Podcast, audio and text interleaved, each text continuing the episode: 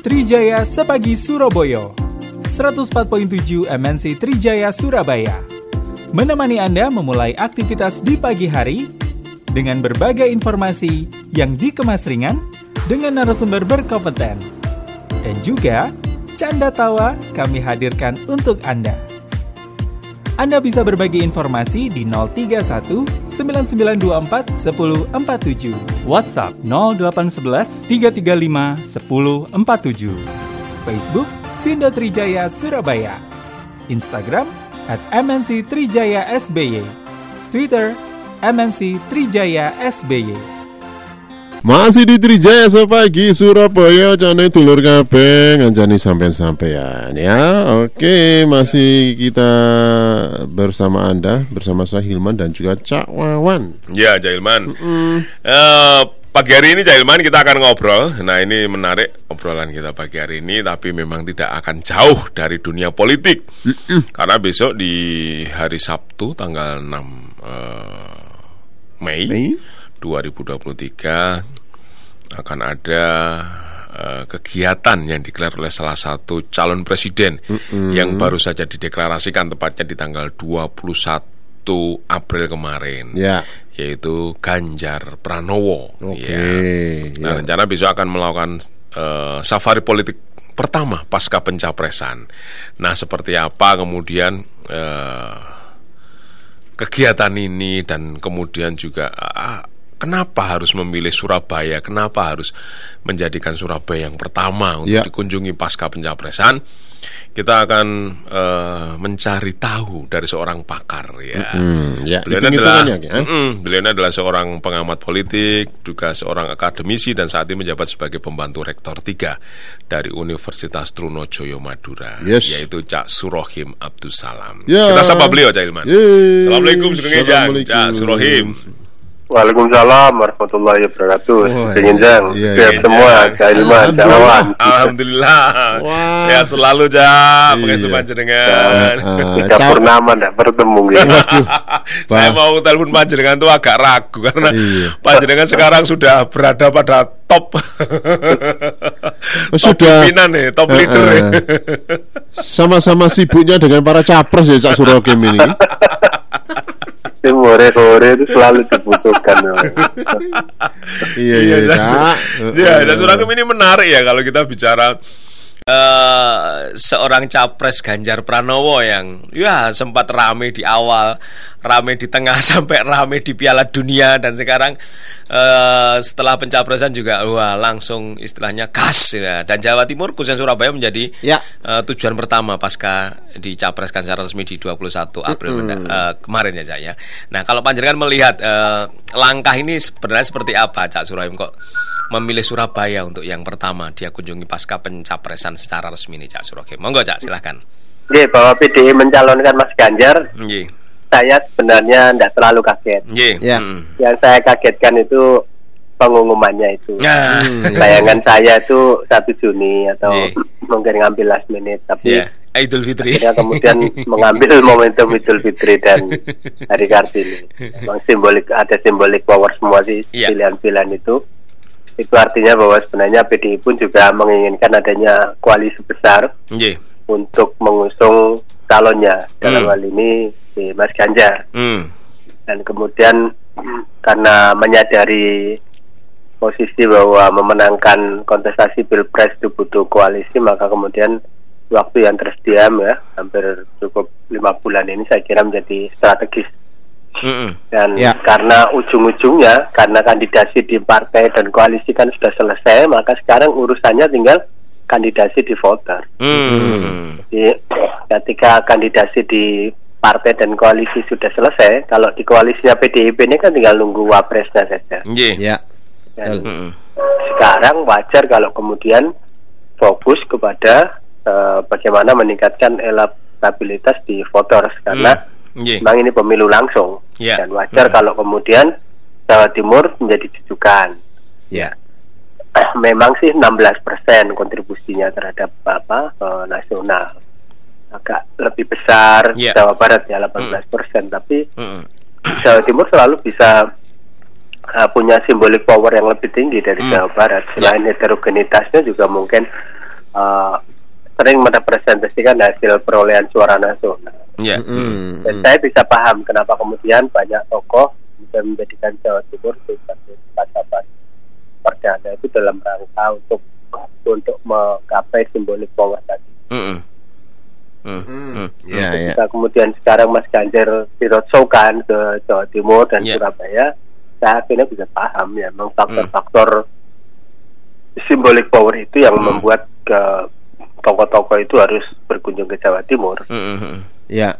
Mm, mm, mm, mm. Nah, konkretnya simbolik power itu apa, Cak? Eh, Surahim, mungkin masyarakat Jadi juga. begini. Mm, Jawa Timur itu dari masa ke masa jika kita melihat eh, historisnya ya, Ye, banyak sekali tokoh-tokoh nasional yang memang berasal dari Jawa wilayah ini. Mm, mm. Iya. Tokoh-tokoh yang apa punya relasi ya dengan budaya-budaya Jawa Timur. Iya. Mas yang terakhir Pak SBY Mm, mm.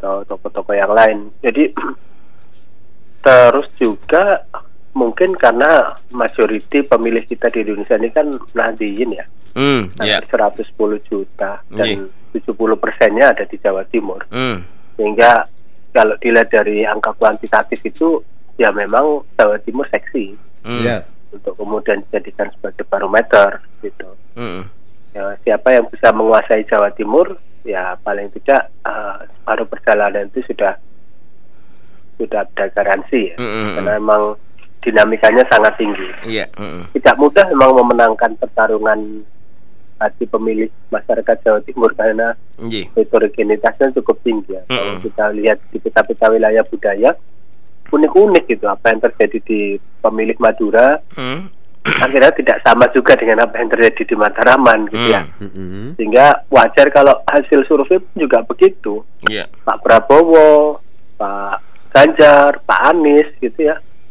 Memang tidak bisa majority di Jawa Timur. Hmm. Eh, Rata-rata seperti Pak Prabowo itu kuat ya di wilayah Madura dan Bandalungan. Tapi Mm, Mas Ganjar itu cukup kuat nih ya. Hmm. Mataraman, Arek gitu ya. mm, Jadi eh, itu yang membuat kenapa kemudian Jawa Timur relatif eh, lebih heterogen dan lebih representatif untuk eh, mendapatkan gambaran suara nasional. Iya. mm. Ya. Jadi eh, kalau kemudian Jawa Timur itu bisa digarap secara serius, Ye. ya saya kira itu modal, Mm, mm. itu modal. Ya. Nah ini menarik juga ketika eh, berada di Surabaya khususnya eh, Ganjar ini beberapa agendanya di antaranya adalah mengunjungi tempat kelahiran Bung Karno. Ya. Nah, kemudian juga akan bertemu dengan kelompok-kelompok masyarakat milenial. Ya. Nah ini dari kaca Cak Ibrahim eh, ini juga merupakan simbolisasi kekuatan yang ada di Iya, betul. Indonesia juga ini Jaya. Memang harus Hmm. orang harus mulai bicara segmented ya, Mm-mm. karena pemilih kita ini sebenarnya yang Gen Z, Mm-mm. Gen Z itu am- Mm-mm. maaf Ye, ya, hampir 28 persen. ye, mm. Milenial kalau di total menjadi 53 persen. Hmm. Memang sangat strategis kalau Iya. dilihat dari jumlah angka kuantitatif itu. Mm. Jadi kalau kemudian ada fokus untuk menggarap milenial dan Gen Z itu ya memang data drivennya mestinya begitu. Mm. Hmm. Ya, Dan kalau kita lihat selama ini memang kekuatannya Pak Ganjar ada di situ, Hmm. walaupun sempat tercederai kasus uh, penundaan dan Piala pembatalan World Cup Under 20 Iya. kemarin. Mm-mm. Tapi dukungan itu sangat kuat ya di Iya. segmen milenial dan Mm. Gen Z. Memang Gen Z ada perubahan uh, ketika kemudian ada kasus pembatalan World Cup Hmm. itu Pak Prabowo mendapatkan limpahan Hmm. signifikan. Ya. Hmm. ya. Tapi dinamika ini masih cukup Hmm. tinggi Hmm. dan ya, saling ya siapa yang apa melakukan blunder pasti akan mendapat limpahan kepada tokoh yang lain. Mm-mm. Karena itu merebut kembali saya kira menjadi tugas dari Pak Ganjar dan timnya Iya. ya khususnya untuk meyakinkan Gen Z yang sempat dalam tanda kutip kecewa kemarin Ya. Ya, ya, ya. itu memang harus uh, melibatkan ya teman-teman milenial dan Gen Z sendiri Mm. ya Iya. paling tidak mereka itu kan tipikalnya emang tipikal uh, apa ya, istilahnya butuh kejujuran ya Ya. Mm. mereka sebenarnya pemaaf dan bisa Iya. paham asalkan Hmm. itu disampaikan dengan Mm. kejujuran. Hmm. Jadi eh, apa Gen Z pun ya selalu saya sebut ini generasi strawberry yang Mm. eh, relatif eh, sulit ya kadang-kadang kita pahami. Mm-mm. Tapi mereka ini menjadi kekuatan dari pemilih masa depan kita. Mhm. Ya, ya. Jika dilihat dari struktur generasinya, Gen Z Iya. paling tinggi 28 persen. Hmm. Mhm. 28 persen. ya. Dan dia bisa menjadi gambaran pemilih masa depan. Hmm. Ya, ya, ya. Tetapi memang mereka eh, ya tipikalnya memang orangnya kreatif, Iya. eh, kritis, tapi sedikit ngambek ngambekan itu Eh, ya. Gondoan. Iya. Iya, Strawberry itu apa ya? gitu. Generasi Maka strawberry. kemudian eh, membersamai itu penting, Iya. Ya, ya, ya. ya. menyentuh kembali penting. Mhm.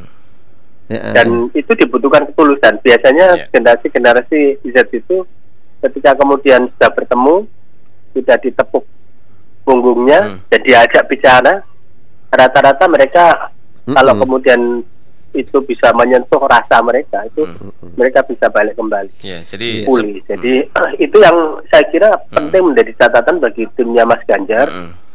Ya memang nobody perfect ya, tidak Iya. ada orang yang sempurna. Betul. Kandidat siapa pun pasti punya bolong-bolong di sana sini. Mhm. Mhm. Tapi dalam konteks memahamkan generasi Z itu itu yang menurut saya paling sulit di Hmm. antara generasi-generasi yang lainnya. Mhm.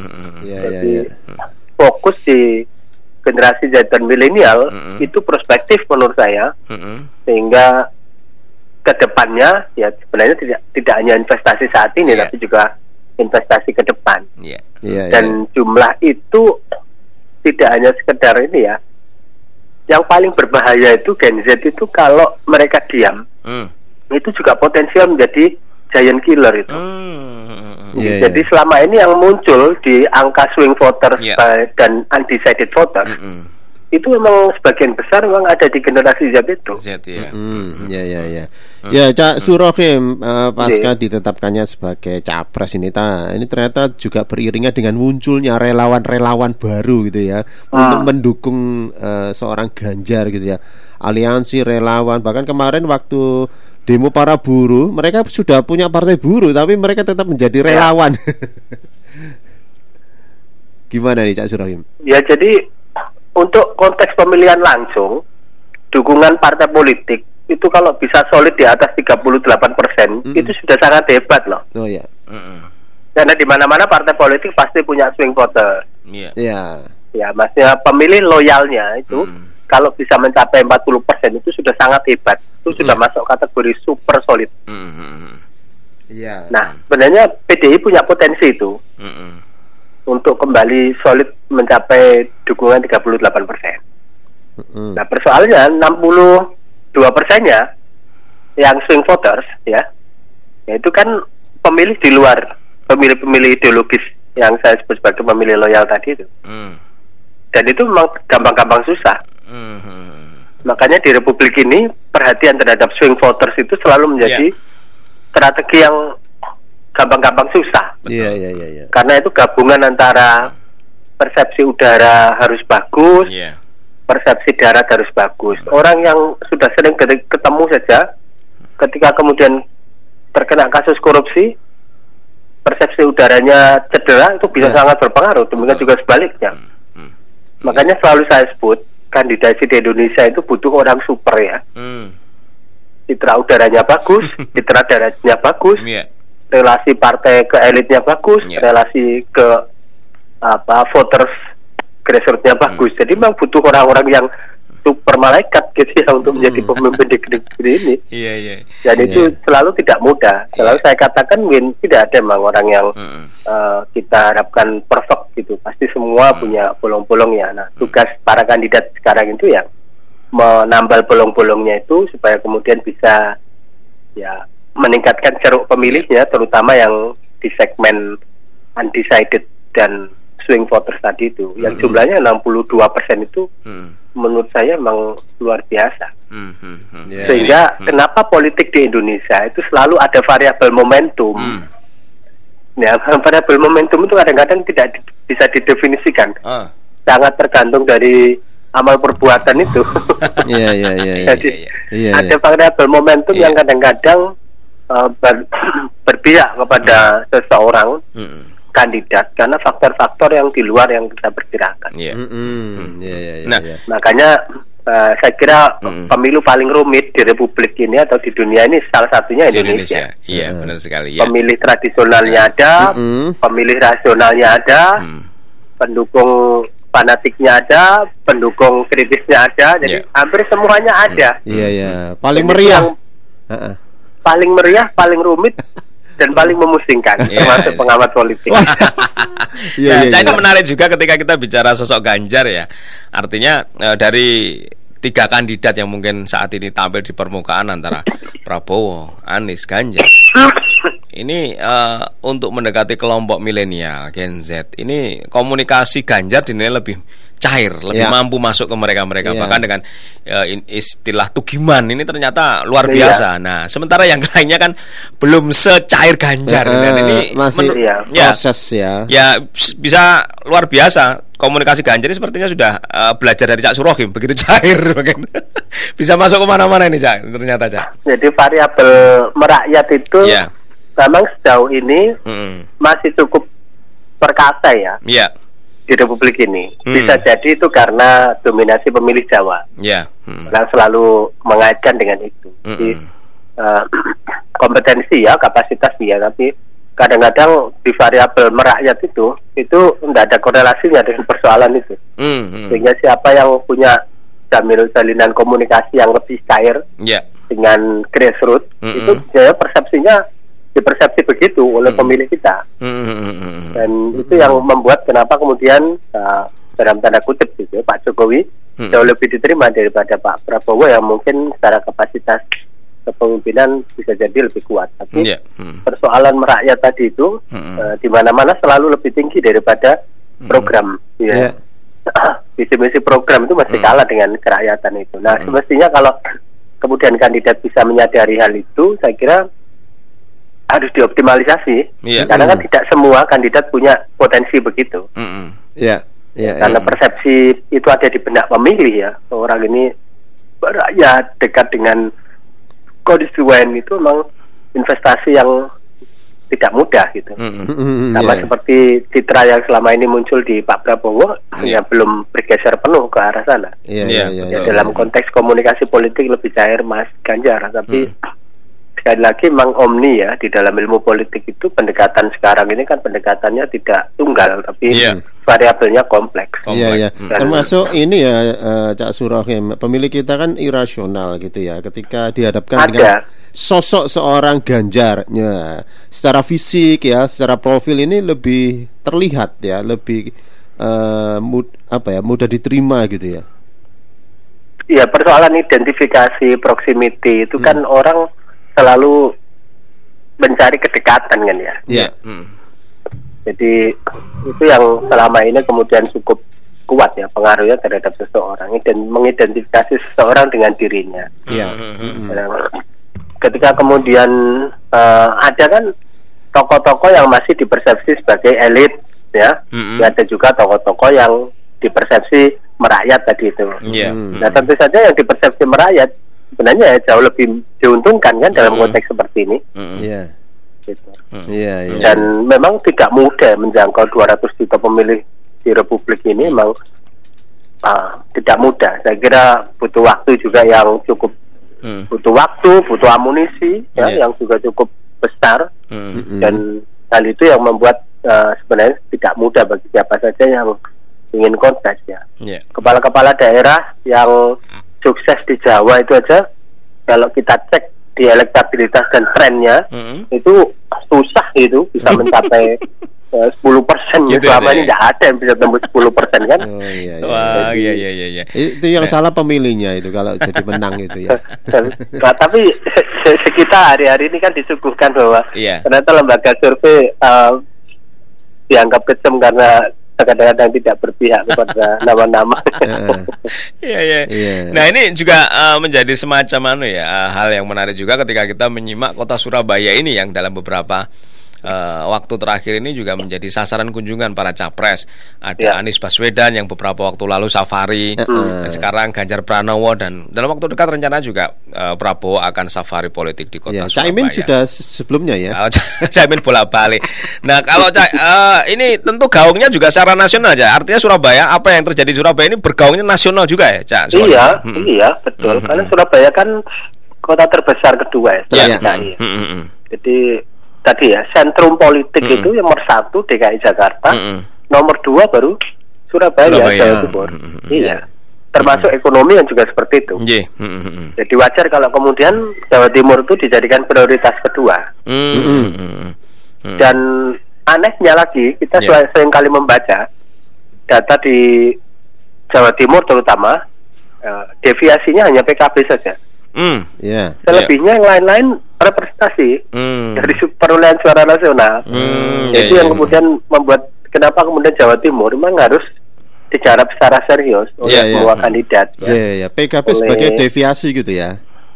Perkecualian kalau PKB Perkecualian. karena kan memang jumlah pemilih Nah, dari Jawa Iya, Timur iya. ya. Heeh. di NU kan 70 persen ya di Iya. di Jawa Timur ya. itu yang membuat uh, perbedaan hanya di di PKB PKB aja saja. ya. Oh, selebihnya yang partai-partai lain tuh sering mepet angkanya dengan hasil perolehan Mm-mm. suara nasional. Maka itu ya yang walaupun tidak selalu mengakibatkan begitu. Caimin lebih pede gitu ya, Cak Surakim. ya basis. ya memang kan selama ini PKB kan mengandalkan basis Jawa Timur. Iya, iya. Iya. Heeh. Bayangkan ya dari Jawa Timur aja pengaruhnya terhadap nasional sudah demikian besar menguntungkan untuk PKB. Mm-mm. Iya. Makanya kan di PKB sendiri kan juga faksi-faksinya juga cukup ini kan, Hmm. Betul. baik yang kultural maupun non struktural. Belum lagi keterlibatan struktur NU dan NU kultural itu selalu Ya. menarik dalam konteks Iya, iya, iya. perpolitikan Jawa Timur. Kultural dan struktural Ya. gitu ya. ya. Nah, kalau melihat kacamata yang ada saat ini, Cak Surohim, peluang Ganjar di Jawa Timur sejauh ini? Kalau melihat tren jika kemudian Ganjar itu Hmm. dalam tanda kutip bisa memaafkan ya, Mm-mm. eh, bisa pulih eh, case dari pembatalan Indonesia sebagai Ya. tuan rumah apa Mm. under 20 kemarin, Ya. saya kira Pak Ganjar masih punya peluang ya. Hmm. Ya. Hmm. Jadi sebenarnya kalau di Jawa Timur ini yang kompetitif memang dua orang ya. Hmm. Hmm. Yang pertama Ganjar Pranowo, yang kedua Prabowo Subianto. Prabowo Subianto. Pak Prabowo Subianto kan sudah investasi Mm-mm. tiga pemilu kan ya. Iya. Jadi wajar kalau kemudian punya pemilih basis basis Iya. tradisional ya Hmm, di jadi- Jawa Timur. ya, Karena sudah tiga kali running, mau empat kali besok ini. Nah, setidaknya ga- gambaran nyatanya bahwa Ganjar sudah dapat Jawa Tengah, otomatis Ganjar. Tinggal bagaimana dia kerja di Jawa Timur untuk menguasai Jawa Timur sehingga tinggal setidaknya Iya, dua jadi- provinsi ini sudah eh, memantapkan langkahnya ya, Cak Surohim ya. Jawa itu menjadi tolak ukur ya Iya, dalam mm-mm. politik nasional kita itu ya. Mm, mm, mm, Jadi bisa menguasai Jawa Tengah, Jawa Timur, mm, mm, ya 16 14 itu hampir sudah 30 persen kan ya. mm, mm, Jadi sesuatu yang mungkin model yang keren juga gitu. mm, mm. Oke. Dan itu yang kemudian selama ini uh, membuat siapa saja yang merencanakan untuk kontestasi di tingkat nasional Mm, mm. wah, sepertinya wajib Ya. menjadikan Jawa Timur itu sebagai salah satu basis. Mm, mm, mm. Iya. Dan yang sementara ini kita lihat ya ada pergerakan kemarin begitu ada case pembatalan Piala Dunia. Piala Dunia, angkanya Pak Prabowo bergerak naik ya, Iya, Hmm. betul. mendekati Pak Ganjar. Anies, gitu. Mm, Anies. Hmm. dan begitu kemudian Pak Anies diumumkan oleh PDIP secara resmi, sekarang sudah trennya menjauh lagi. Mm, mm. Jadi kita tinggal melihat dan nanti itu bagaimana momentum. Saya Ya. kira kalau mau ditanya tentang uh, peluang dan uh, prospek, saya kira memang Mm. Prabowo Subianto dan Ganjar. Mas. Ganjar lah yang Ya. Punya kans ya Hmm. untuk menang di Jawa Timur. Iya. Tinggal nanti kita lihat momentumnya Mm, apakah akan berpihak kepada Pak Ganjar atau akan berpihak pada Mas Pak Prabowo. Iya. Hmm. Tapi kalau PDIP menggunakan strategi membuat posko kembali Ya. untuk membuat memorabilia seperti Oh, iya, iya. zaman dulu, Iya. saya kira akan cukup besar ya pengaruhnya ya. Mm. Hmm. Kalau posko-posko itu efektif, itu akan menjadi pesan politik yang luar biasa. Iya. Iya, iya. Oke, ya. Iya. Cak Surohim, matur sembah nuwun. Ya. Sudah berkenan berbagi Sami-sami. informasi. Uh, uh, Sehat selalu, sukses ditunggu selalu. hasil Terima survei kasih. terbarunya. Iya. Selamat Yang pagi. penting Nggih. tim hore-hore tetap Oke, siap iya, ya iya, iya. Dan tetap panutannya Cak Suroh Kim ini. untuk menguatkan literasi sebenarnya kita kan ingin mendorong pemilu itu supaya kemudian informasi yang kepada publik itu uh, sampai ya Ya, betul, Cak. sehingga kita bisa mendorong bahwa bagaimana pemilu kita ini tidak hanya diisi dengan Nggih.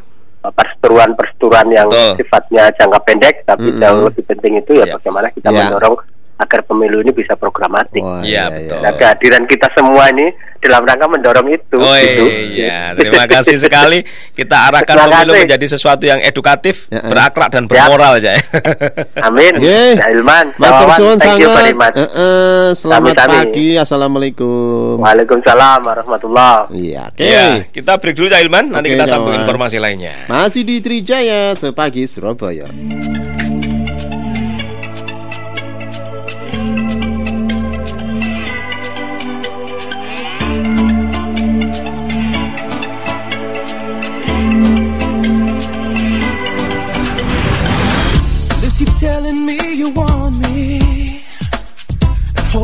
Me on through the night. And I know deep inside you need me. No one else can make it right. Don't you try to hide your secrets. I can see it in your eyes. You said the words without speaking. Now I'm gonna make you mine.